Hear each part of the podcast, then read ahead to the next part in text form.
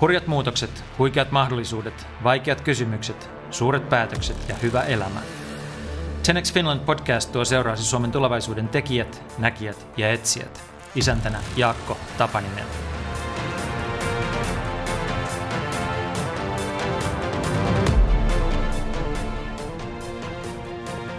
Emilia Lahti tekee väitöskirjaa sisusta ja aikoo juosta 2400 kilometriä Uuden-Seelannin halki herättääkseen keskustelua aiheesta, joka on hänelle sekä henkilökohtainen trauma että maailmanlaajuinen missio. Emilian tavoite on nollatoleranssin kulttuuri parisuhdeväkivallan suhteen.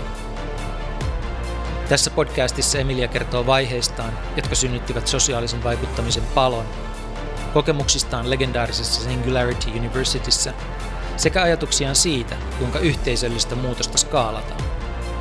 Puhumme myös mielen ja kehon vuorovaikutuksesta, oman tutkan kalibroimisesta sen suhteen, ovatko kohtaamamme ihmiset antajia vai ottajia, sekä tietenkin sisun olemuksesta.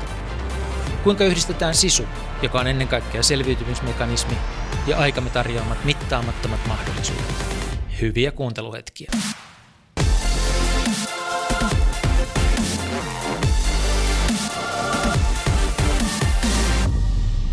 Emilia Lahti, tervetuloa ohjelmaan. Kiitos. Jos sulta kysytään, että mitä sä teet työksessä, niin mitä sä vastaat siihen kysymykseen? Oi, et, et aloittanut millään helpolla kysymyksellä lainkaan. Tota, mä oon itse asiassa miettinyt tätä aika paljon, koska musta tuntuu, että mä oon tämmöinen aika joka paikan höyläjätär tyyppinen ihminen. Tota, mun slaidissa lukee, jota mä käytän aika usein puheiden alussa, niin siinä lukee, että tutkija, tekijä ja toiveikas matkaaja.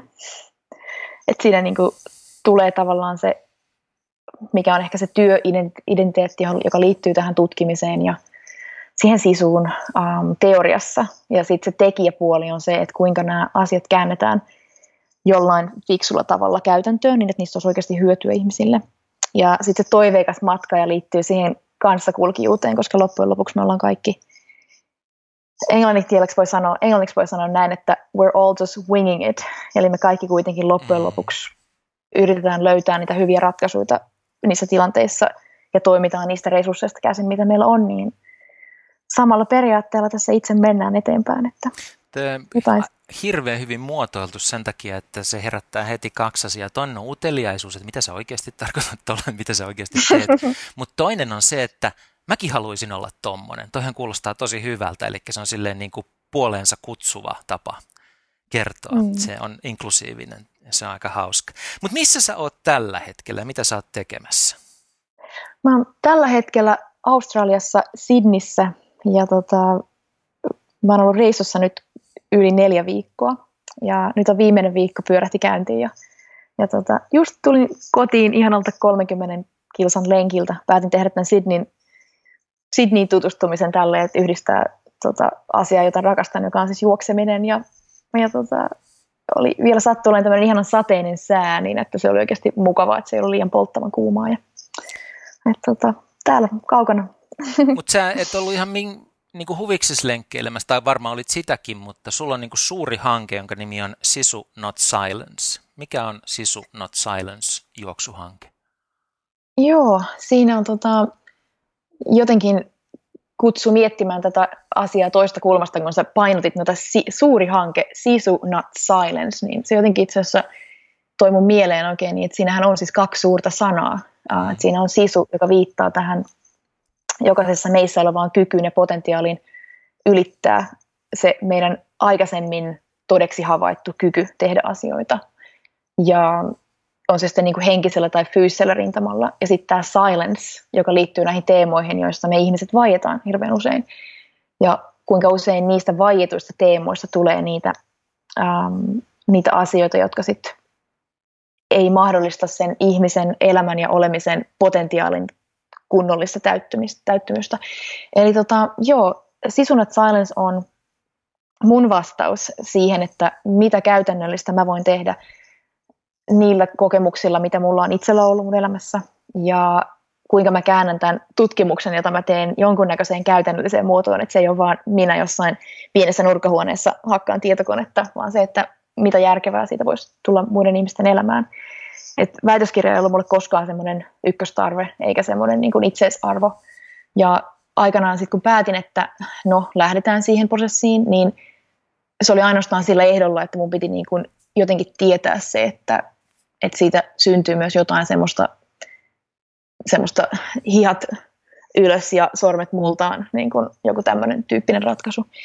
Ja, eli sisunut sen ytimessä on se, että se kumpuaa mun omista elämänkokemuksesta, että mä kävin ähm, vajaa seitsemän vuotta sitten olin tota, parisuhteessa, joka sitten päätyi olemaan tämmöinen siis henkisesti ja fyysisesti ähm, todella vahingoittava väkivaltainen suhde, joka tuli mulle siis todella yllätyksenä, että mä en osannut, osannut aavistaa, enkä mä nähnyt niitä varoitusmerkkejä ollenkaan, koska en ollut aikaisemmin kokenut mitään sellaista, että tota, vaikka oli ollut normaaleja takkusuhteita, mitä varmasti meillä kaikilla on, mutta se, että ei ollut, me ollut koskaan enemmän käynyt mitään sellaista läpi. Ja ehkä mulla on asunut tämmöinen sisäinen psykologi musta sit kauan aikaa, että, että sitä pyrkii ehkä liikaakin ymmärtämään ja että kuinka mä voin, niin kuin, kuinka mä voin jotenkin auttaa tätä ihmistä. Ja niinhän se ei mene. Et siis, et tota, ja sitten kun se suhde oli vihdoin ohi, se päättyi 2010 lokakuussa, niin sain olla niin onnekas, että mun elämään kuitenkin tuli sit siis ihmisiä, jotka, joilla mä pystyin puhumaan ja jotka, jotka halusivat auttaa mua. Ja vaikka siitä asiasta oli hirveän vaikea puhua aluksi ja koin ihan hirveätä häpeää, mikä on niin kuin jälleen tämä tämmöinen nurinkurinen juttu, jota vastaan tässä Sisunut Silence-kampanjassa myös pyritään äm, strategisesti toimimaan. Ja sitten ajan myötä, kun huomasin, että mä sain olla niin onnekas, että sain parantua siitä ja sain koota itseni ja elämä lähti siis ihan uudelle raiteille. Että mä jätin mun aikaisemman duunin, missä mä olin tota, Suomen pääkonsulaatissa New Yorkissa ja lähdin takaisin kouluun ja lähdin lukemaan psykologiaa ja pääsin jopa sitten tämmöiseen ohjelmaan Pennsylvanian yliopistossa, jossa nimenomaan keskitytään siihen, että siis kuinka voidaan tukea ihmisten, yksilöiden, organisaatioiden, yhteisöjen hyvinvointia ja kukoistusta. Ja positiivinen psykologia keskittyy nimenomaan siihen, että mikä on hyvää, mikä toimii, sen sijaan, että myllätään kaiken aikaa sitä, että mikä meissä on rikki ja kuinka me ollaan puutteellisia, joka on siis usein se tulokulma, tai siis on ollut se tulokulma perinteisesti psykologiassa. Ja Käykö sulla, menemättä sorry, nyt ihan liian. Et, mennään, mennään kohta siihen, mutta niin kun, et, mm. tota, kuulijat ymmärtää varmasti, niin, niin tota, tämä Season of Silence, niin ihan konkreettisesti kerro vaan, niin kun, mm. että mikä se on, mitä sä aiot Joo. tehdä sen puitteissa. Eli lyhyestä todella kaunis virsi, niin se on kampanja, jonka ytimessä on murtaa hiljaisuus parisuhde- ja lähisuhdeväkivallan ympäriltä ja kutsua yhteisöjä keskustelun aiheesta, siis kuinka me voidaan luoda tämmöinen nollatoleranssin kulttuuri, kaiken näköistä tämmöistä yksilön alaspainamista kohtaan. Mm-hmm. Että se väkivalta, se dynamiikka on monesti siis sama, on se sitten lähisuhde, perhesuhde, työpaikka, koulukiusaaminen, että siihen liittyy tämä hiljaisuus. Eli ja mä halusin siihen ytimeen luoda jotain, joka tuo sen huomion globaalisti tähän ongelmaan, koska parisuudenväkivalta ja lähisuudenväkivalta on niin vaiettu teema. Mä kysyin itseltäni kysymyksen, että mikä on kaikista rohkein juttu, mitä mä voin tehdä? Ja se vastaus mulle oli se, että tota, mä juoksen Uuden-Seelannin päästä päähän 2400 kilsaa. Se on niin 1500 mailia, että se on 2400 ja risat, jotain sinne päin. Ja 50 päivän aikana. Ja sen kampanjan aikana, että se alkaa ensimmäinen marraskuuta virallisesti tämä juoksu, että meillä on ollut nyt jo tilaisuuksia Uudessa-Seelannissa ja Australiassa, ja Suomessa tulee meidän ensimmäinen tilaisuus toukokuun 12. päivä Aleksanterin teatterilla. Yeah. Ja tota, niin se, että joku tämmöinen työkalu, joka tuo sen huomion siihen ympärille, ja sen juoksun aikana, että se ei ole pelkästään, että Emilia juoksee yksin jossain metsän keskellä, vaan jokaisessa kaupungissa, johon mä pysähdyn, niin me järjestetään näitä tapahtumia.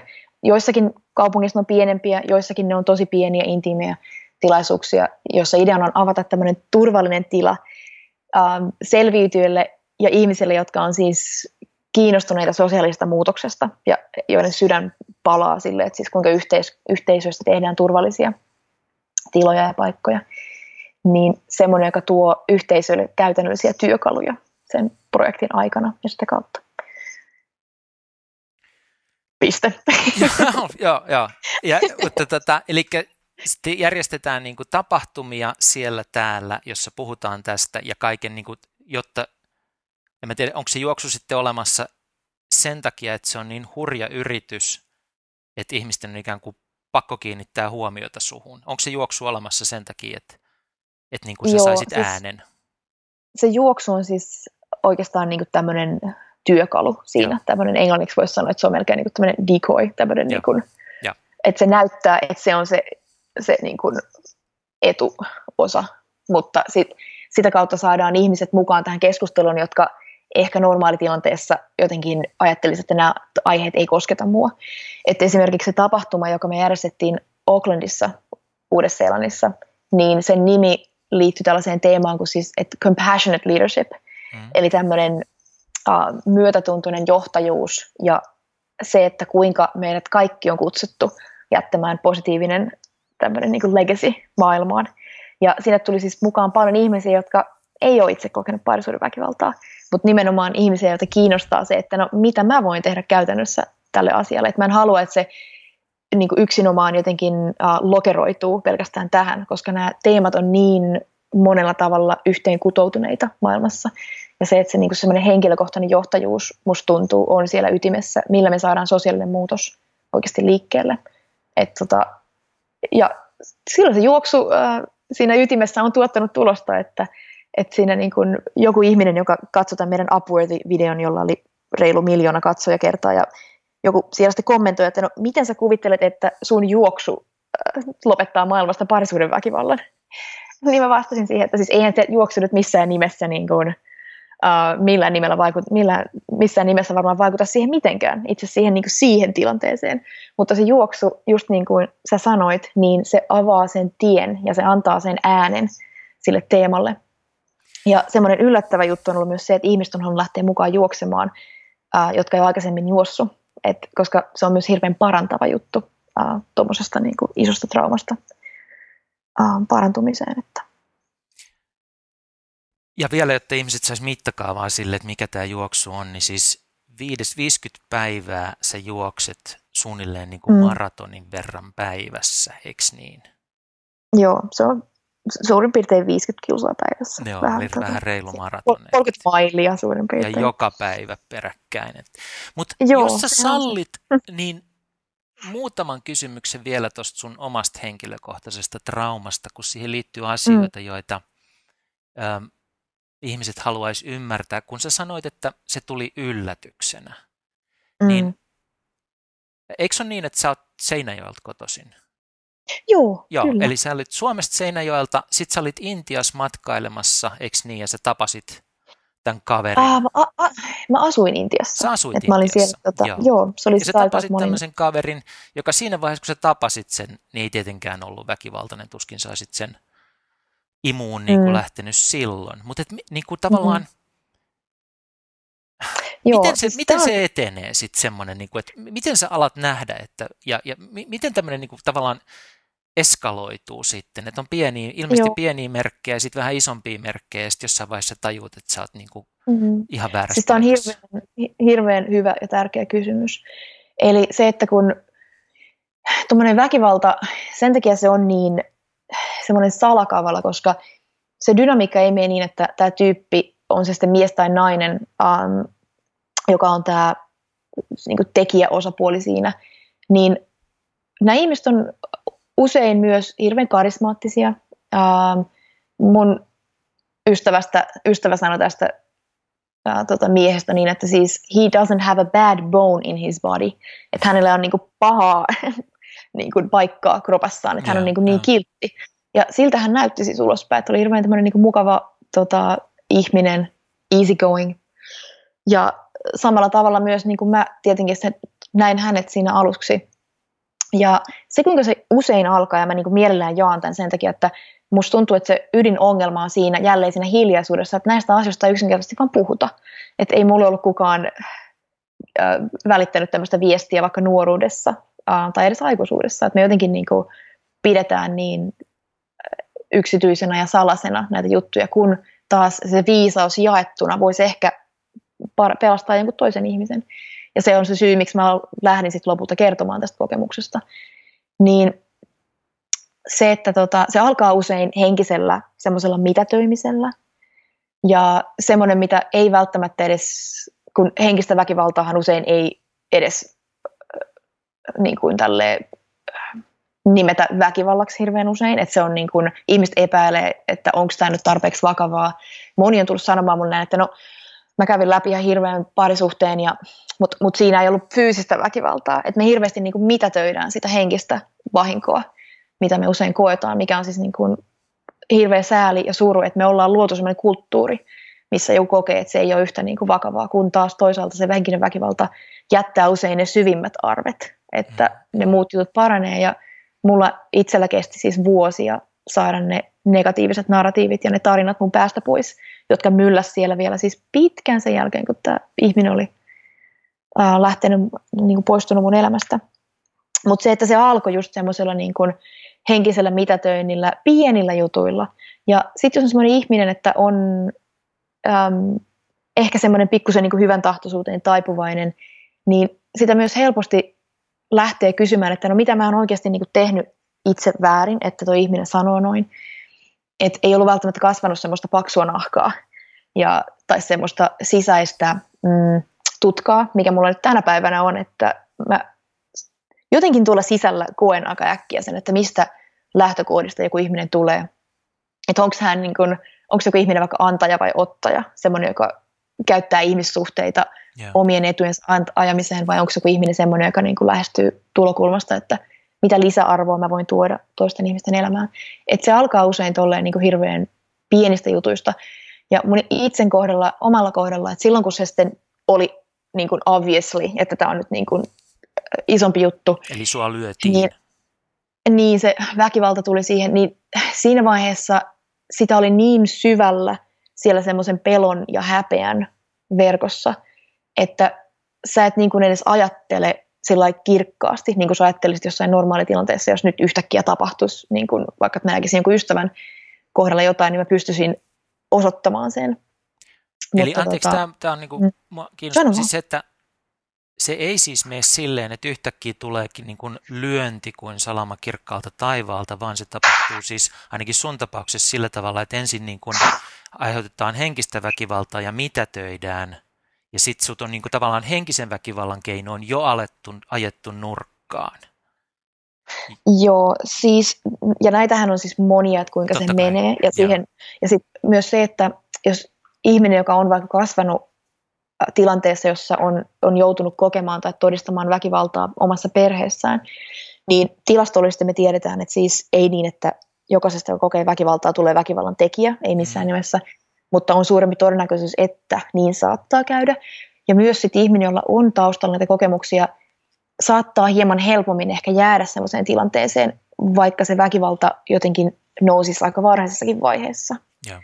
siihen tilanteeseen. Että ei, voi, niin kuin, ei ole sellaista niin kuin, yhtä logiikkaa, joka niin kuin sopii jokaiseen tilanteeseen. Ja se itse viha, minkä kanssa mä itse kamppailin hirveän paljon sen suhteen jälkeen, että se, että miksi mä en nähnyt sitä ja miksi mä en auttanut itseäni välittömästi, niin ainoa tie niin kun mulla itsellä siihen anteeksi antamukseen on ollut se, että mä tein siinä hetkessä parhaani sillä tiedolla ja niillä, tota niin, niin sillä ymmärryksellä, mitä mulla on ollut. Et mulla on siis oma perhetausta ollut se, että mä en ole ikinä onneksi en ole joutunut kokemaan mitään semmoista, mutta ei ole myöskään ollut ikinä sitä keskustelua niin kuin näistä teemoista, että en tiedä sitä.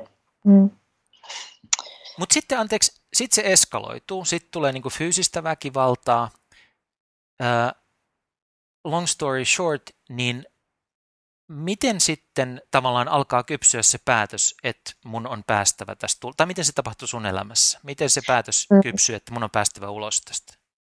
Joo, siis voin tietenkin vastata vaan niin kuin omasta puolestani. Ähm, ja, ja haluan myös niin kuin tähän tuoda sen, että ei missään nimessä kannata niin kuin odottaa, että se eskaloituu johonkin fyysiseen väkivaltaan. Että sen niin kuin kampanjankin ytimessä on se, että me opitaan näkemään ja tunnistamaan ne vaaran merkit jo siitä henkisestä mitätöimisestä ja se, että me osattaisiin laittaa se nollaraja jo siihen. Mm. mikä olisi niin kuin äärettömän tärkeitä. Mutta mun kohdalla tota, me oltiin puolitoista vuotta yhdessä ja mä hirveästi siis toivon, että kun mä oon näitä haastatteluja saanut antaa, niin musta olisi hirveän ihana, jos mulla olisi semmoinen valtava tämmöinen sisutar, sankaritar tarina tähän, että sinä päivänä se oli mm. siinä. Sitten mä lähdin ja pakkasin laukut ja sanoin, että suksi. Mulla se meni niin, että se tota, viimeinen ää, tota, kerta, kun hän sitten myös, niinku, myös siinä kertana tota, fyysisesti kävi käsiksi tosi vakavasti, niin siinä oli joku tämmöinen tilanne, ja mä tämän jälleen jaan siis niin kuin sen takia avoimesti, että jos tämä jollekin ihmiselle puhuu, niin ehkä tämä kaikki, niin kuin, kaikki niin kuin tämä karseus ja kamala, mitä on tapahtunut, ei ehkä sitten ollut, että se ei mene niin kuin haaskeelle. Et tota, niin siinä oli joku tämmöinen tilanne, missä hän yhtäkkiä niin sanoi mulle, että no jos se on kerran niin hirveän vaikeaa, niin miksi sä niin soita virkavaltaa paikalle. Mä muistan sen, että mä itkin ja siis se oli ihan hirveä se tilanne. Ja sitten hän löi mulle niin puhelimen käteen siinä tilanteessa. Ja musta tuntui, että siinä oli joku tämmöinen vallankäyttökuvio hänen niin kuin, mielessään taustalla, koska hän oli aikaisemmin joskus jossain tilanteessa niin kuin sanonut mulle, että no tee jotain, ja sitten mä en ollut kuitenkaan tehnyt, niin se tavallaan validoi niin kuin sen hänen toimintansa, että no siinähän sä kuitenkin oot edelleen, että sekin oli semmoista omalla tavalla alistamista. Mutta siinä hetkessä jotenkin, jotenkin tota, että mä en kokenut, että mä edes itse tein sitä asiaa. Mä annoin sen numeron tai sen soiton mennä sinne hälytyskeskukseen ja siis elämässäni koskaan soittanut mihinkään hätäpuhelimeen. Mä en niin edes tiedä, että mitä sinne sanotaan, että kuka sieltä vastaa ja miten se, tämä toimii tämä homma. Ja sitten se lause, minkä mä mumisin sinne englanniksi, niin musta tuntuu, että se en ollut edes niin kuin minä. Ja mä hain niitä sanoja, että miten tämä edes niin kuin sanotaan, niin kuin, että I'm here and my boyfriend is abusing jotain. No sitten siinä kuitenkin kävi niin, että siis meni kymmenen minuuttia ja että ajattelin, että se oli niin perjantai-ilta Manhattanilla, että siellä varmasti kaikkea muutenkin tapahtuu. Ja. Niin meille tuli kaksi virkavallan edustajaa ja he näki sen tilanteen ja, tota, ja se oli niin todella paha ja mä annoin mun lausunnon ja hän otti valokuvat ja, tota, ja sitten Yhdysvaltain, siis niin New Yorkin osavaltion yleinen syyttäjä nosti syytteen häntä kohtaan. Ähm, sen takia, kun hän näki, mikä se oli. Ja siinä niin kuin, äh, tämä lakisysteemi tuli, oikeussysteemi tuli mun tueksi. Usein se ei mene näin. että siis usein oikeussysteemi joka on jopa semmoinen, että siinä päädytään, niin uhri kokee vielä enemmän traumoja sen takia, mutta mulla oli onneksi niin suuri onni, että se tuli mun avuksi. Ja tota, hän sai äh, karkotuksen maasta. Ja, tota, ja se oli jälkeenpäin siis hirveän tärkeä asia mulle, että näin kävi, koska se, että hän usein sanoi näin, että Emilia, että vaikka sä kertoisit jollekin, niin kukaan ei uskoisi sinua. Koska hän itsekin tiesi, että hän oli onnistunut luomaan tämmöisen niin kuin kulissin sitä, että hän on niin kuin kiva tyyppi ja se, että mitä tapahtuu kodin seinien takana ja sisällä oli ihan toinenlainen maailma, toisenlainen maailma. Miten sä selität tätä käytöstä itselle tai selität sen jälkeen? Siis onko se niin kuin, että kaveri oli mieleltään sairas vai, vai niin kuin mikä on se Um, siis se olisi niin kuin hirveän helppo um, antaa se, että me, niin kuin, ja me tehdään hirveän usein sitä, että me kutsutaan näitä väkivallan tekijöitä, niin kuin, että jo, se, on niin kuin, se ei olisi ihminen, hirviö. Mutta kun me tehdään se, niin me tehdään itse asiassa niin kuin vääryyttä sille mahdolliselle sosiaaliselle muutokselle, joka siitä voi kummuta. Ja. Koska pointti on kuitenkin se, että ne on ihmisiä, nämä ihmiset, ihan samalla kaikki muutkin, joka tarkoittaa, että jos lähdetään niin muuttaa sosiaalista systeemiä, niin heihin myös pätee samat lainalaisuudet kuin kehen tahansa muun. Myös väkivallan tekijää sattuu esimerkiksi sosiaalinen, niin kuin, että sua ei oteta mukaan joukkoon, missä tulee hirveän paljon siis esimerkillä johtaminen niin kuin miesten keskellä, jos puhutaan nyt miehistä, niin kuin, toki siis se menee kumminkin päin, mutta jos puhutaan vaikka ää, tota niin, niin, mitä maskuliinisuus on ja näin, niin se, että mä vastaan tähän kysymykseen, niin siihen liittyy myös hirveän paljon se, että miten yhteiskunta sallii väkivallan, tukee sitä tietynlaisten niin kuin tarinoiden narratiivien kautta, se kuinka me sallitaan se, että kun me puhutaan naisista, miehistä, siis äh, epäterve maskuliinisuus, joka myllää ympäri maailmaa, niin se nivoutuu siis niin monen asian, että mä uskon, että myöskään hänen kohdalla ei ole niin kuin yhtä asiaa, että ehkä siellä voi olla joku trauma taustalla, mutta se, että monella meillä on traumoja, että se, että miksi joku sitten niin kuin, jollakin se menee niin voimakkaasti yli, että mä uskon, että siinä on niin monta eri juttua, että jos me lähdettäisiin siihen vastaamaan, niin meillä olisi melkein yksi podcast niin kuin siinä, ja siihen voisi ottaa paneeliin mukaan yhteiskuntatieteilijöitä ja tiedätkö, niin kuin juristeja ja um, historioitsijoita ja naistutkijoita. Ja Okei, mutta sä et pyyhi sitä pöydältä niin kuin yksinkertaisella ratkaisulla tai niin kuin yksinkertaisella vastauksella, vaan päinvastoin. Niin kuin, en. Oikeastaan se ja sun se iso pointti onkin, että, että tota, mm. se vastaus on kauhean monimutkainen. Se on, ja sitten myös sen takia se, että jos joku menee käymään siellä mun nettisivulla sisunatsilence.com tai emilialat.com, niin mulla on siellä semmoinen kaavio, missä on niin kuin eri teemoja, joiden kautta me pyritään niin kuin lähestymään sitä, että se on niin kuin, siinä siis kulttuurin muutos on ytimessä. Ja se, että kuinka me tullaan yhteis, yhteisöinä yhteen sillä tavalla, joka tota, lähtee muuttamaan ja sulkee ne ilmareijat tavallaan väkivallalta, on se sitten niin kuin missä kontekstissa tahansa. Että se ei niin kuin useinkaan ole, että, että se henkilö on ainoastaan väkivaltainen parisuhteessa. Että kyllä hänkin niin kuin sit jälkeenpäin kävi ilmi, että siellä oli ollut myös muita niin kuin tämmöisiä juttuja taustalla. Että se on niin kuin, se on niin, mm, se Joo. halkoo Mutta siirrytään puhumaan, sosiaali- puhumaan sinusta, Joo. koska sä oot niin kuin, sanonut tästä kokemuksesta, sä oot joko kirjoittanut tai sanonut tämmöisen, että olen kuin purkki, jonka pohjalla on kärsimys. Se palaa kuin öljy, siitä syntyy liekki. Eli mikä oli sitten se niin kuin muutos, jonka tästä niin kuin suhteesta selviäminen Millä tavalla sä muutuit? Koska sitten niin hirveän paljon, jos niin kun lukee mm. sinusta, niin sun selä, elämä on se, mitä on sulla on tapahtunut sen suhteen jälkeen, ja sitä osittain selittää se trauma. Niin mm. Niin mikä oli se muutos, joka sussa tapahtui sitten ton jälkeen? Miten sä kuvaisit sitä?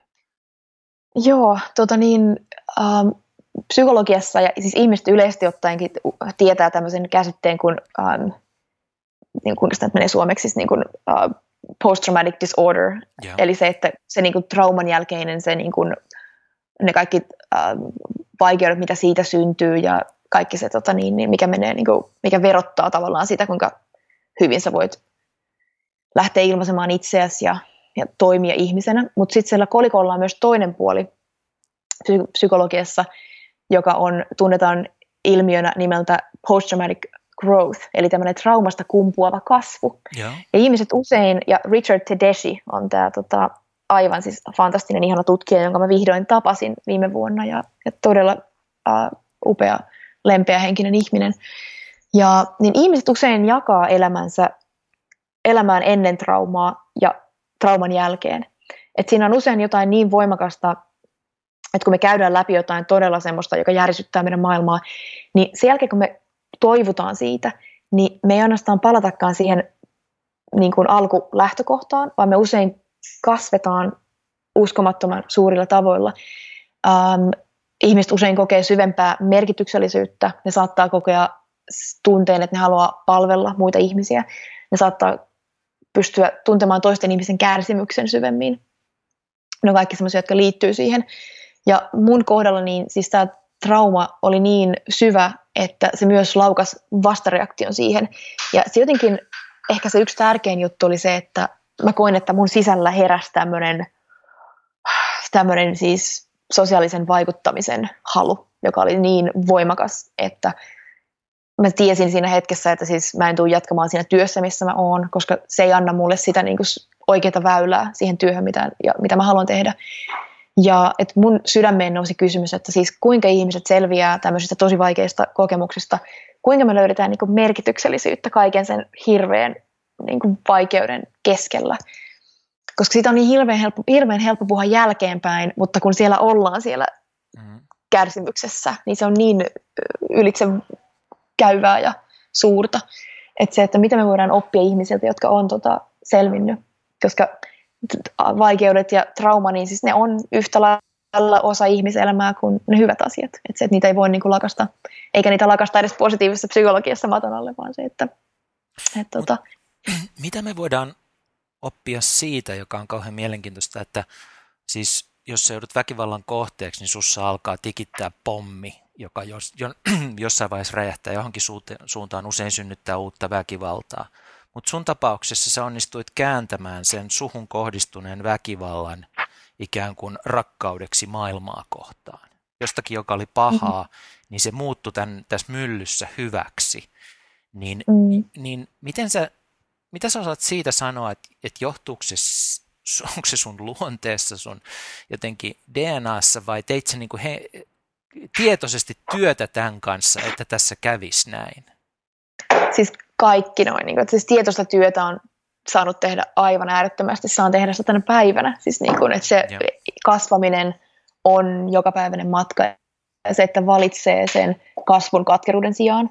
Mutta että se, että on niin pystynyt tekemään niitä hyviä valintoja, niin sama mikä oikeastaan heijastuu aika usein noista tarinoista ja haastatteluista, joita mä oon saanut kuulla ihmiset, joita mä oon haastellut mun väitöskirjaa varten, miehiä ja naisia, jotka on selvinnyt tämmöistä tilanteesta, on se sitten ollut lapsuudessa koettua tai aikuisuudessa, niin jokaisella melkein on ollut siis joku semmoinen henkilö, joka on tota, pystynyt kutsumaan tavallaan esiin sen, mitä nyt voidaan vaikka sisuksi kutsua sitten, eli sen semmoisen niin kuin rohkeuden ja pystyvyyden. Se, että mun omalla kohdalla se, että mistä se löytyy, se voima siihen sisukkuuteen, siihen rohkeuteen, niin siis yksi iso asia on ollut se, että kun mä tapasin mun nykyisen aviomiehen, joka on mun nähnyt niin paljon potentiaalia mussa silloin, kun mä en itse nähnyt itsessäni yhtään mitään.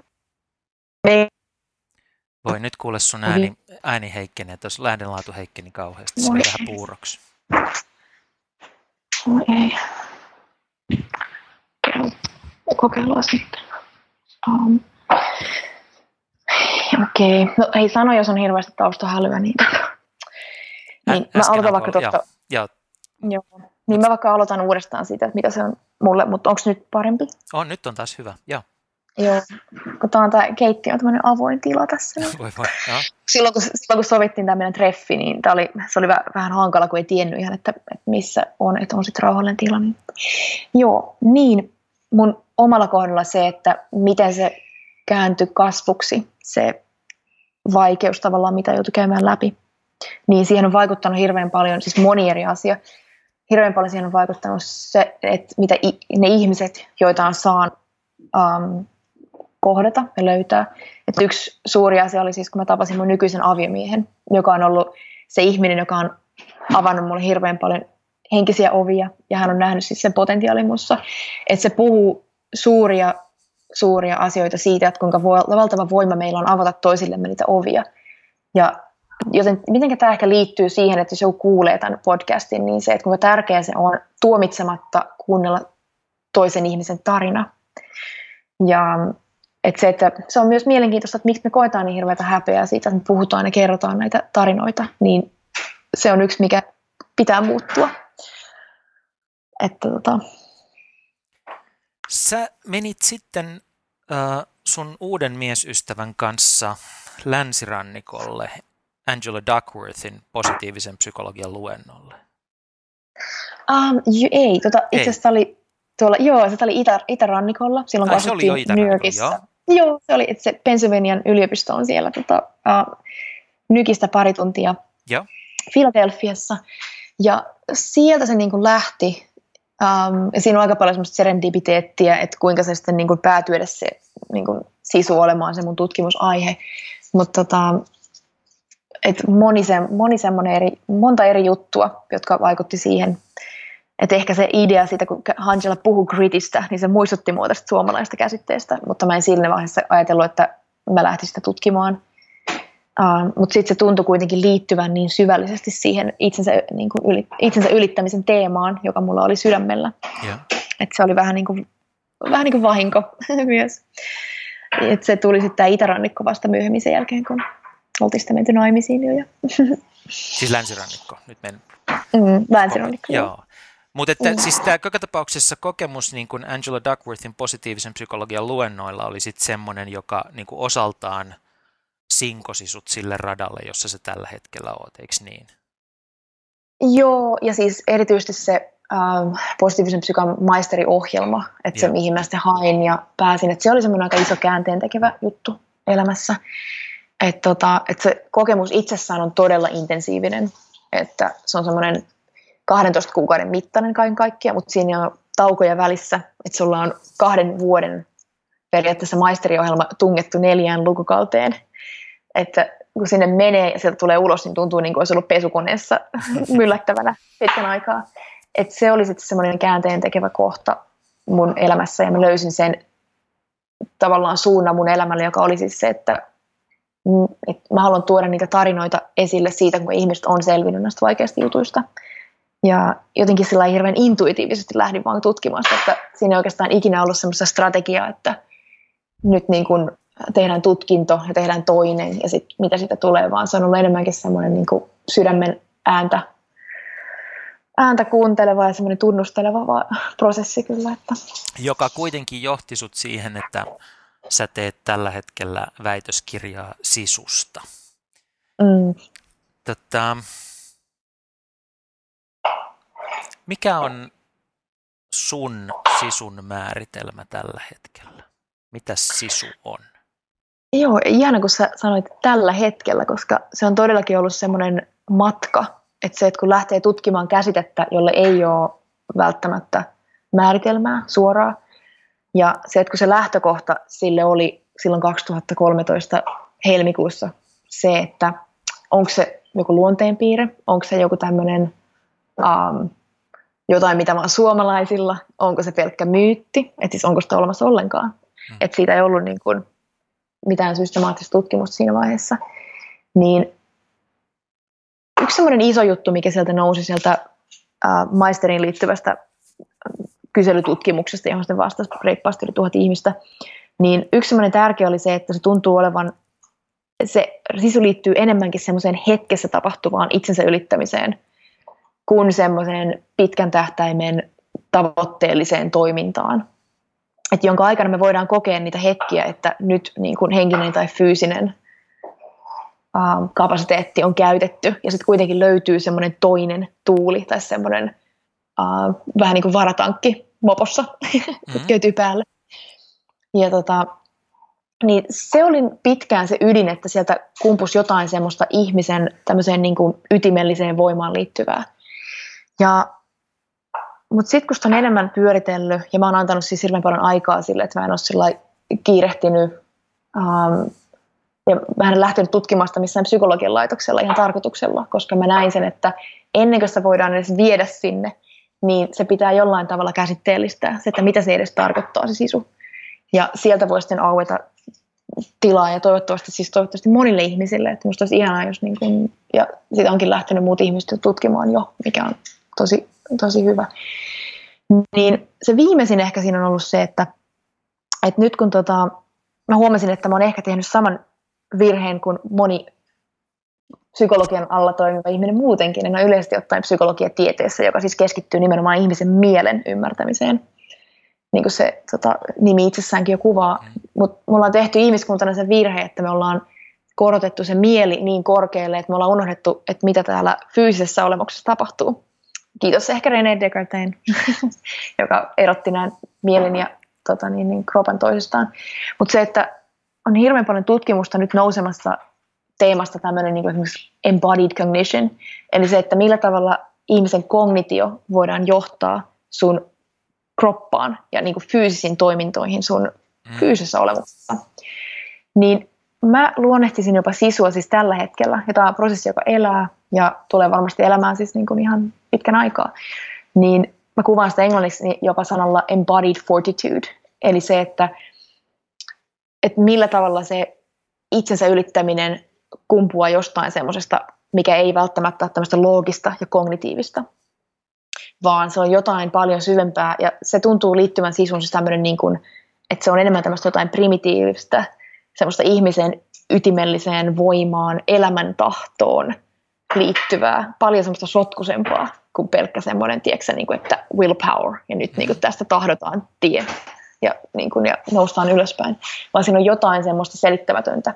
Ja se on se sisun historia myös heijastaa tätä, että siksi se on ollut ehkä niin vaikeasti selitettävä, koska meillä ei yksinkertaisesti ole niin kuin ollut edes tutkimusalaa eikä käsitteitä niin kuin puhua näistä, ää, näistä teemoista.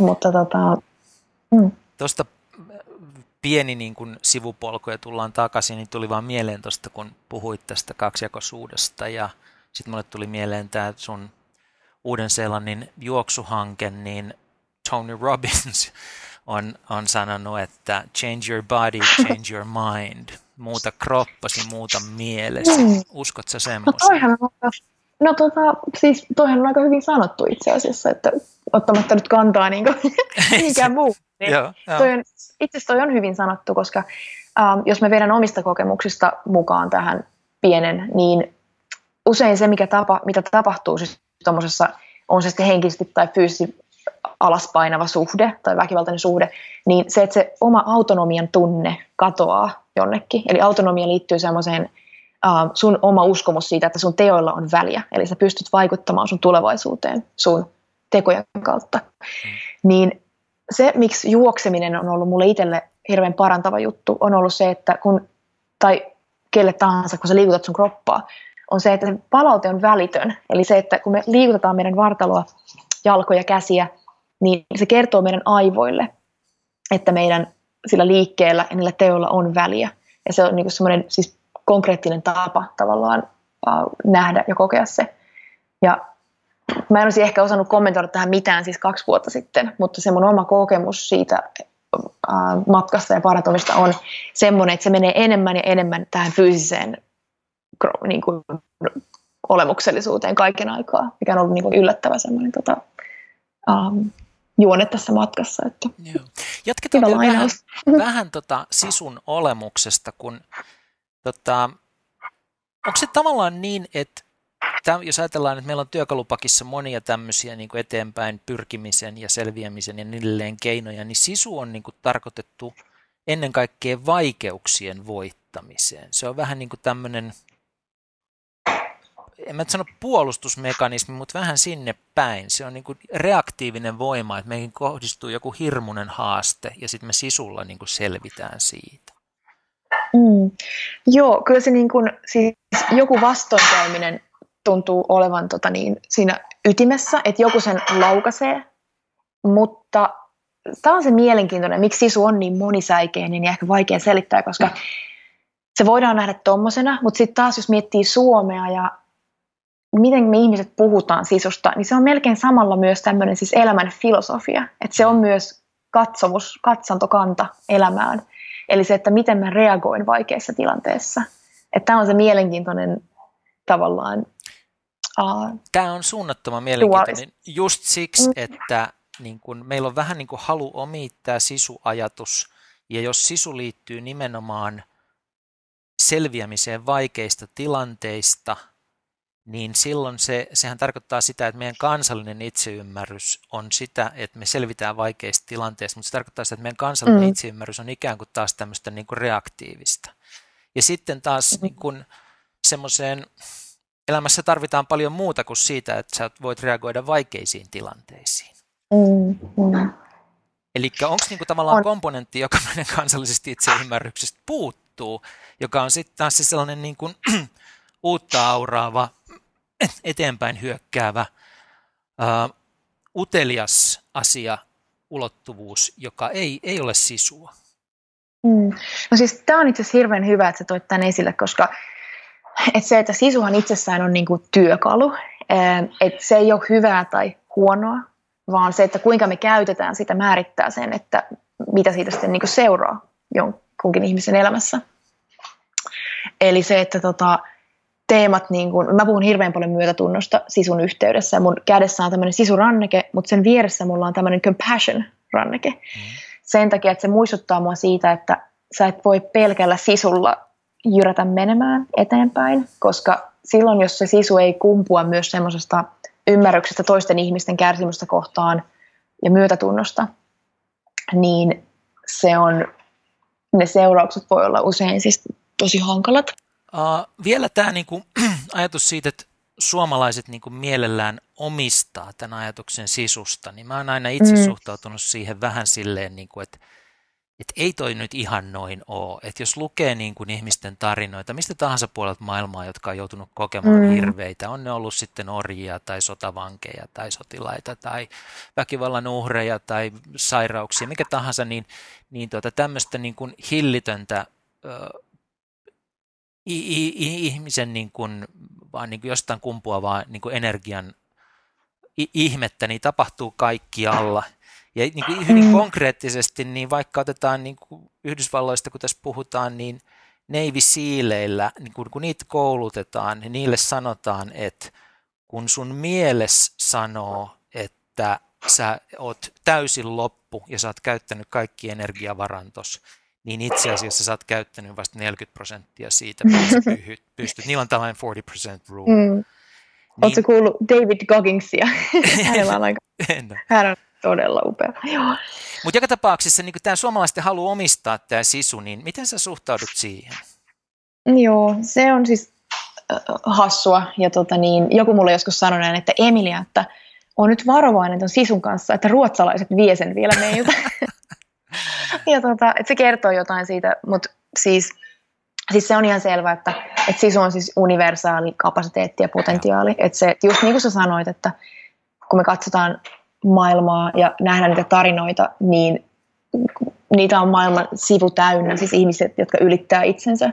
Ja tuohon äskeiseen vielä palatakseni, että se, että siihen sisuun liittyy se vastoinkäyminen, niin siinä on myös se, että se, miten se vastoinkäyminen määritellään, niin se liittyy hirveän paljon siihen, että siihen yksilöön. Että jollekin ihmiselle se, että nousee aamulla sängystä ja käy siis suihkussa – yeah. niin se voi olla semmoinen teko, joka vaatii sulta todella paljon sen takia, että jos se sun sen hetkinen elämäntilanne on vaikka se, että sä oot masentunut, yeah. kun taas se on se ensimmäinen juttu, jonka sä teet automaattisesti hyvänä päivänä, niin siihen liittyy myös se, että sitä sisua ei saa niin kuin vertailla, vaan että se olisi parhaimmillaan mä ehkä niin kuin, mitä mä itse toivon, mitä tästä tutkimuksesta niin kuin tulisi globaalisti, olisi se, että me opitaan tai pystytään – näkemään se sisukkuus meissä toisissamme ja näkemään myös se kärsimys ja se, että kuinka me ollaan kaikki jotenkin hirveän paljaita loppujen lopuksi vaikeuksien edessä.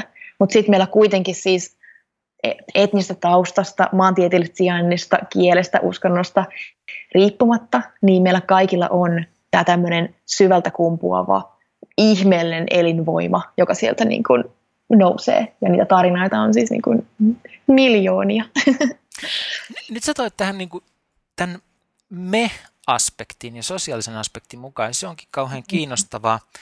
Sä oot toisaalta sanonut, että tai kirjoittanut, että kaikki ihmiskunnan kehitys on perustunut yksilöiden kykyyn ideoida, unelmoida ja siten venyttää psyykkistä reserviään, että se vaatii ison painon yksilöille, mutta että mitä sisu tarkoittaa sitten taas niin kuin sosiaalisessa kontekstissa? Onko se vain yksilöiden ominaisuus vai voiko se olla niin kuin tiimin tai yhteisön ominaisuus?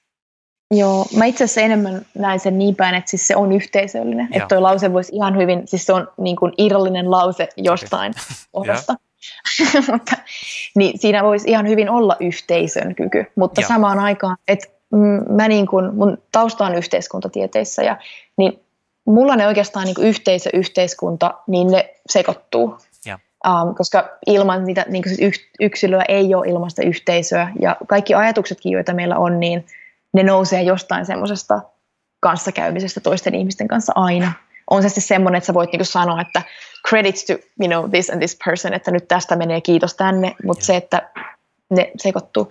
Ja se, että tulevaisuus on aina ensin idea, joka tulee jostain, että se ei ole niin kuin tyhjössä.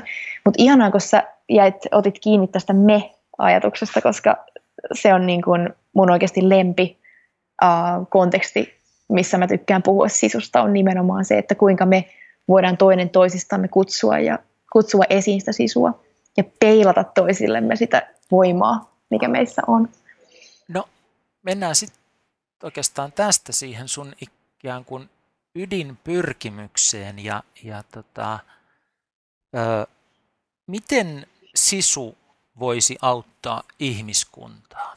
Mikä on se sun ajatusketju siellä taustalla, että minkälaisia asioita tapahtuu mm. ja sisu alkaa auttaa meitä niin kuin yhteisöinä ja ihmiskuntana? Mm. No jos ajatellaan vaikka sisua semmoisena, että että mä oon luonnehdin itseäni niin kuin tämmöiseksi, kuinka se nyt kääntyy suomeksi parhaiten tämä social activist, mutta siis tämmöinen ihminen, joka haluaa tuoda jotain tämmöistä sosiaalista muutosta. Uh, niin jos mietitään sisua tämmöisenä kykynä uh, rohkeasti ottaa kantaa vaikka johonkin asioihin. Ja että se, että Suomessahan siihen liittyy paljon tämmöinen integriteetti ja myös niin kuin rehellisyys. Että jälleen se, että kuinka sisu on siis todella monisäikeinen juttu. Että se on niin kuin se joku, mikä kumpuaa ja sitten se on äm, joku tämmöinen niin kuin mindset, tämmöinen niin kuin ajattelumalli. Ja sitten siihen myös liittyy tämmöisiä niin kuin arvollisia, moraalisia juttuja jopa niin kuin Suomessa. Niin se, että kun me tietoisesti vaalitaan kulttuuria, jossa me pidetään korkeassa arvossa sitä, että me tehdään valintoja, jotka sitten heijastaa tämmöistä niin kuin, um, rohkeutta jossain tilanteessa, vaikka pistää raja, että hei, niin kuin, mikä on sallittua ja mikä ei, niin kaikista niistä lähtee semmoisia ketjureaktioita, jotka sitten pienellä tavalla uh, muuttaa sitä maailmaa. Ja tämä on aina se, että mä taistelen sen kanssa, että siis miten me saadaan skaalattua sosiaalista muutosta. Mm-hmm. Että kun sehän menee niin kuin susta, susta muuhun ja musta suhun ja joku ihminen siis tekee jotain, mikä inspiroi mua, niin mä ehkä mallinnan sitä omassa elämässä ja sitten se menee sitä eteenpäin. Mutta se on silti niin hidasta, että tämä on niin kuin hirveän hyvä kysymys, mutta itsekin mä jotenkin teen sitä hirveän pienessä skaalassa kuitenkin, mutta pyrin tuomaan sitä niin kuin laajemmalle yleisölle kuin vaan se, että ykkönenhän se, että mä oon itse läsnä jokaiselle henkilölle, jonka mä kohtaan. Mutta mä yritän myös niin kuin miettiä ja raksutella aivojeni, että no mikä voisi olla se sosiaalinen kampanja tai joku tämmöinen äh, virtuaalinen elementti, joka tuo sen niin kuin edes vähän useammalle ihmiselle. Et mun mielestä niin kuin mä aina usein sanon, että siis tulevaisuus on ensin idea. Ja myös se, että me ihmiset opitaan nopeiten mallintamalla muita ihmisiä niin se siis esimerkin kautta johtaminen on äärettömän tärkeä ja siinä se sisu, jota se, mitä se edustaa ja se, että me valitaan se hyvä sisu, että me ei niin kuin päädytä käyttämään sitä sisua siihen, että me ajetaan uh, ajatuksia ja arvomaailmaa, jotka sitten niin kuin luo semmoista tulevaisuutta, joka vie meitä huonompaan suuntaan. Sä osallistuit Singularity Universityn, joka on tämmöinen tarunhohtoinen ja ainakin startup-maailmassa hyvin tunnettu ää, ikään kuin, mitä mä sanoisin, niin kuin, Ilmiö, ilmiöohjelma. Ilmiöohjelma, siis niin kuin tämmöinen farmiliiga tulevaisuuden supertähdille, niin, niin tota, mitä sä siellä opit tästä ensinnäkin niin kuin kerro vähän siitä, minkälaista se oli. Oliko se just niin taruhohtoista kuin mitä, miltä se kuulostaa, että, että se on niin kuin suunnilleen niin kuin startup-ihmisen ihmisen, tota, paratiisi. Mutta että mm. niin kuin ennen kaikkea se, että mitä, kun sä sanoit tuossa, että miten skaalataan sosiaalista muutosta, niin mm. tarttuuko sieltä niin kuin sun mieleen semmoisia toimintamalleja, työkaluja, tapoja ajatella, lähestyä tätä, jolla sä voi päästä Joo. skaalaamaan sisua? Sä, sä hyvin muuten loit tämän sillan tuosta, koska mä mietin, että tässä on niinku ihan selvä tämmöinen niinku transitio tähän teemaan. Siis Singularity-yliopisto oli todella muutoksellinen kokemus, ja kun sä mainitsit, että onko se niinku tämmöisen startup-ihmisen unelma, niin se konsepti on semmoinen, että sulla on kymmenen viikkoa aikaa olla semmoisten siis ihmisten kanssa, jotka on älykkäitä, viisaita, uh, ne on intohimoisia, monet tekee startup-juttuja, mutta se yksi, mikä on se kaikista upein, on se, että niillä kaikilla on sydämessä ihan aito, uskomaton palu. Ähm, käyttää sitä viisautta ja sitä rakkautta ja kaikkea sitä hyvää siihen sosiaaliseen muutokseen. Et meistä tuli semmoinen perhe sen kymmenen viikon aikana.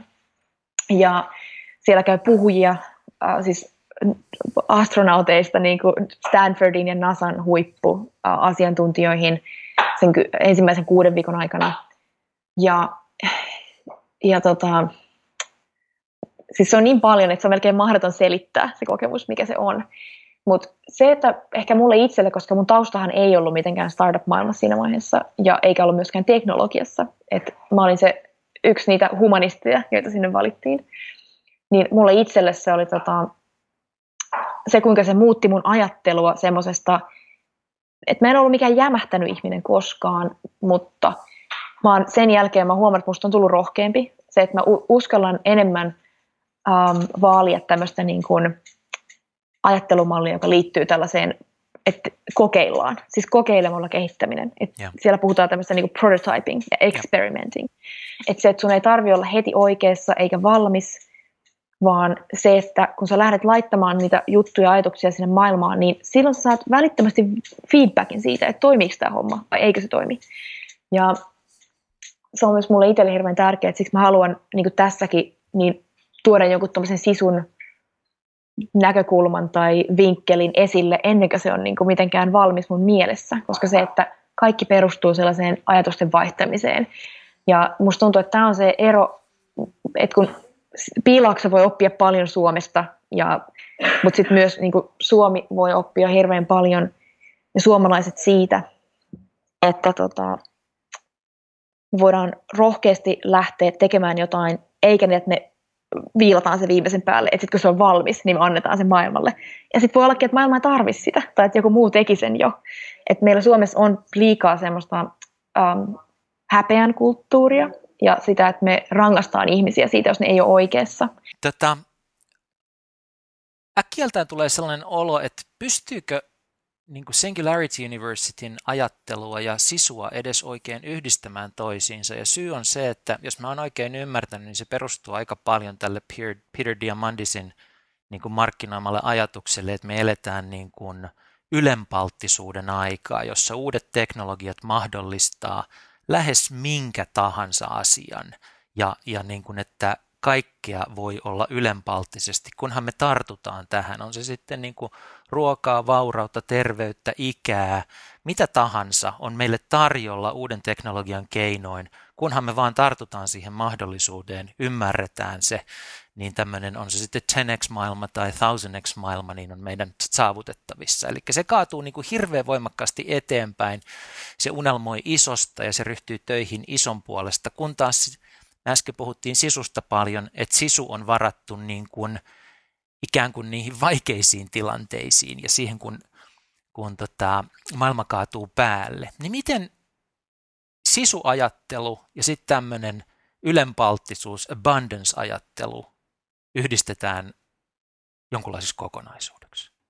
Musta tuntuu, että se kytkös itse asiassa tässä on just se, että, että se, niin kun, kun sä aluksi sanoit, että me eletään niin ylenpalttisuuden aikaa, äh, niin kuin hänen teesiensä mukaan. Yeah. Mutta siinä on itse asiassa niin kuin se juju on se, että, että niin kuin se myöhemmin pikkusen ähm, toit mukaan sen niin potentiaali.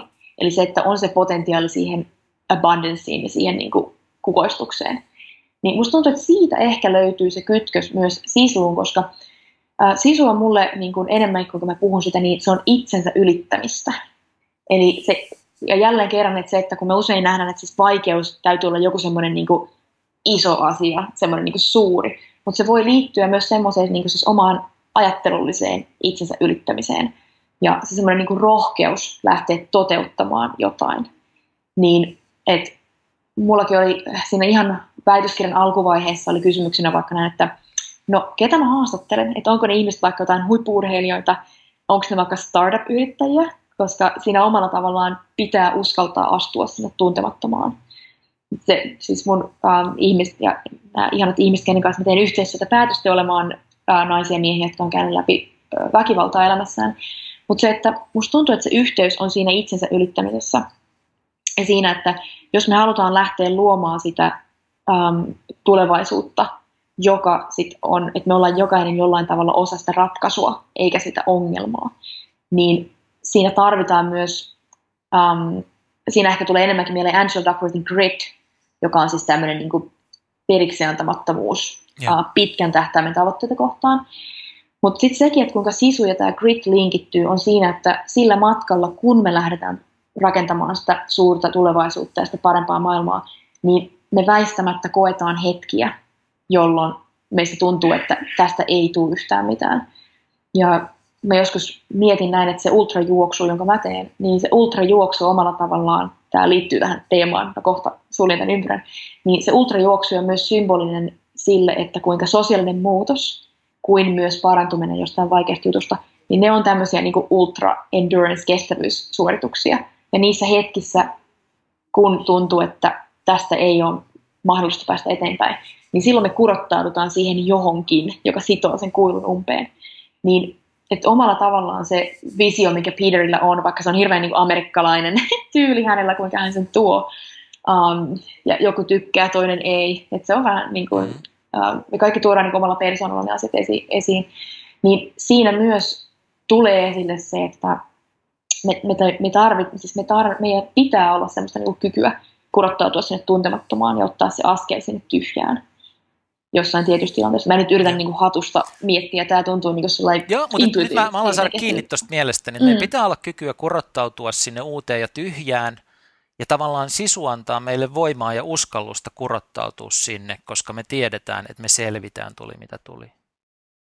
Niin, ja, ja vaikka me ei edes tiedetä, että tämä on se maaginen sisussa, että, että se on enemmänkin semmoinen, että mitä pitää tehdä, what must be done will be done. Niin kuin, että se, että mikä nyt täytyy tässä hetkessä tehdä, niin se tehdään, vaikkei meillä edes olisi semmoista hienoa niin kuin palkintoa, mikä me saadaan siitä, vaan se on enemmänkin semmoinen, um, että siksi se on niin raw ja raaka, koska siinä ei ole suoraa, että se ei ole niinkään paljon tämmöisestä achievement ja success, mm. vaan mehän juhlitaan Suomessa niin kuin sisua vaikka, että jos juoksu ää, tai hiihtokilpailu, ja sitten sulla on se viimeinen tyyppi, joka tiedätkö, lapioi itsensä sinne yli maalin ja siinä on niin kuin sukset katki ja sauvat hukassa ja pipo on täynnä havuja ja siellä ollaan niin sitten kato havuja perkele ja, ja näin. Niin se, että me usein voidaan sanoa jopa, että siis tolla oli sisua, että se niin kuin jakso vetää loppuun asti ja antaa kaikkensa siihen, vaikka hän ei niin kuin voittanut sitä juttua. Mutta hän niin kuin se itsensä voittaminen on siinä jotenkin se semmoinen yeah. iso maaginen. Tota, olisi niin paljon, mistä mä haluaisin sun kanssa vielä jutella, mutta, mutta meidän niin kuin tiukka tunti alkaa tulla loppuun tässä näin. Sä oot tulossa Suomeen tuossa huhtikuun loppupuolella, sä oot mm. tota, vetäjänä, hostina tämmöisessä sisältömarkkinointitapahtuma Pingissä täällä. Ja mm. tota, jos sun ääntä haluaa lisää kuulla, niin siellä on yksi mahdollisuus, jos tulee pingiin, jos on kiinnostunut sisältömarkkinointiasioista. Sä selvästi oot, koska sä oot tehnyt, niin kun, kun käy sun sivuilla ja muualla, niin sä teet tosi taitavaa työtä, et ihan kerta kaikkiaan tälle mm. ammatillisesti ihailen, miten hienosti sä oot rakentanut sun, sun siis tota, niin kuin tämmöinen aina. Joo. Joo. Ja ohjenuora on siis aina se, että sydämestä ja sitten se, että laatu ennen määrää. Et laatu, siitäkin mä tuun puhumaan ping, pingissä, että kuinka tärkeää on se, että me ei vaan niin kuin luoda lisää ääntä maailmaan, vaan se, että se jotenkin kytkeytyy meidän arvoihin ja myös sit se, että mitä ne on ne arvot, mitä meillä on. Et tota, et en voisi olla kanssasi niin kuin... enempää samaa mieltä. Laatu ennen määrää, se on kyllä oikeasti se, mitä tästä tulee tapahtumaan. Tähän nopeasti kolmene kysymystä vielä loppuun. Eli onko olemassa mm. joku sellainen applikaatio tai ohjelma, jota sä oot viime aikoina hommannut käyttävässä useammin kuin aikaisemmin? No siis, jos nyt nopeasti vastaa, niin tämä nyt ei ole mikään hirveän innostava, mutta mä oon käyttänyt Duolingoa, joka on siis tämä Kieli. kielen, kielten oppimisen. Mä ruon opiskelemaan ranskaa vihdoinkin Ranska. aikuisella kypsellä iällä ja siis niin innoissani. Joo. Muista pysyä aktiivisena. Heti jos sun aktiivisuus laskee, niin sitten se alkaa kiusata sua niin paljon, että sä lopetat. Se on, Joo. Tota, sun on pakko Ai niin, siinä voi käydä niinkin päin. Joo, se on jännä. Sitten toinen kysymys on, onko joku semmoinen kirja, minkä mitä sä oot viime aikoina huomannut suosittelevas ystävillesi ja vastaantulijoille, että lukekaa tämä, tämä on tosi hyvä? Joo, ja siis tämä on ollut itse asiassa pitkään, että Adam Grant uh, on Whartonin business professorina huikea ihminen, joka niin kuin, elää todeksi sen, mistä hän puhuu. Olen saanut niin kuin, todistaa sen. Niin hänellä on tämä ihan hänen ensimmäinen kirjansa Give and Take. Give and Take. Niin Take, se on se kirja, mikä pitäisi olla siis pakollinen lukemistoon jokaiselle ihmiselle. Se on ihan fantastinen. Menemättä siihen nyt syvemmin, mistä se puhutaan. Okay. Proso- no, prososiaalisuus ja se, että kuinka antamalla kuitenkin, että kun usein me tehdään niin kuin, että kynärpää taktiikalla mennään eteenpäin ja että näyttää siltä, että johtaminen jopa vaatii sellaista, mutta meillä on kuitenkin hirveän paljon myös tutkimusta siitä, että kuinka semmoinen lempeä ja compassionate johtajuus kuitenkin tuottaa suurempaa um, tulosta maailmaan. Ja sitten aivan lopuksi, kun olet Suomessa, mitä ilmeisesti ei tapahdu nykyään hirveän usein, mutta kun olet täällä ja vietät hyvän viikonlopun Suomessa, niin missä sen vietät ja mitä silloin tapahtuu? Oi, ihana. Tota, saan onneksi käydä kolme neljä kertaa vuodessa ja musta tuntuu, että nyt mä niin jotenkin tässä mielestäni näen ensi kesän, kun mä tuun Suomeen, ja mä sain siis vihdoinkin tulla mun aviomiehen kanssa, että mä olen tehnyt työreissut yksin. Mutta nyt me luultavasti tullaan yhdessä, niin siis se on yllätyksettömästi nyt pakko sanoa, että siis mökille, järvi, punaviinilasi ja sauna ja hiljaisuus. Järven pinta, onkimato, jotain tämmöistä. Aivan upeita. Kiitos tuhannesti Emilia, että mä sain jutella sun kanssa. Tästä tuli upeita, upeita asioita, jotka on varmasti iloksi ja hyödyksi monille. Ja nähdään me mm. pingissä sitten, eikö niin? Kiitos. Ja kiitos sulle kärsivällisyydestä, kun mulla oli täällä taustameteliä ja kaikkea, niin sä niin ihanasti ja lempeästi avasit tämmöisen hyvän tilan meille tehdä tämä juttu kuitenkin tosi niin siellä teillä päin sanotaan, no worries. Juuri näin. Kiitos. Alright, voi hyvin. Palataan.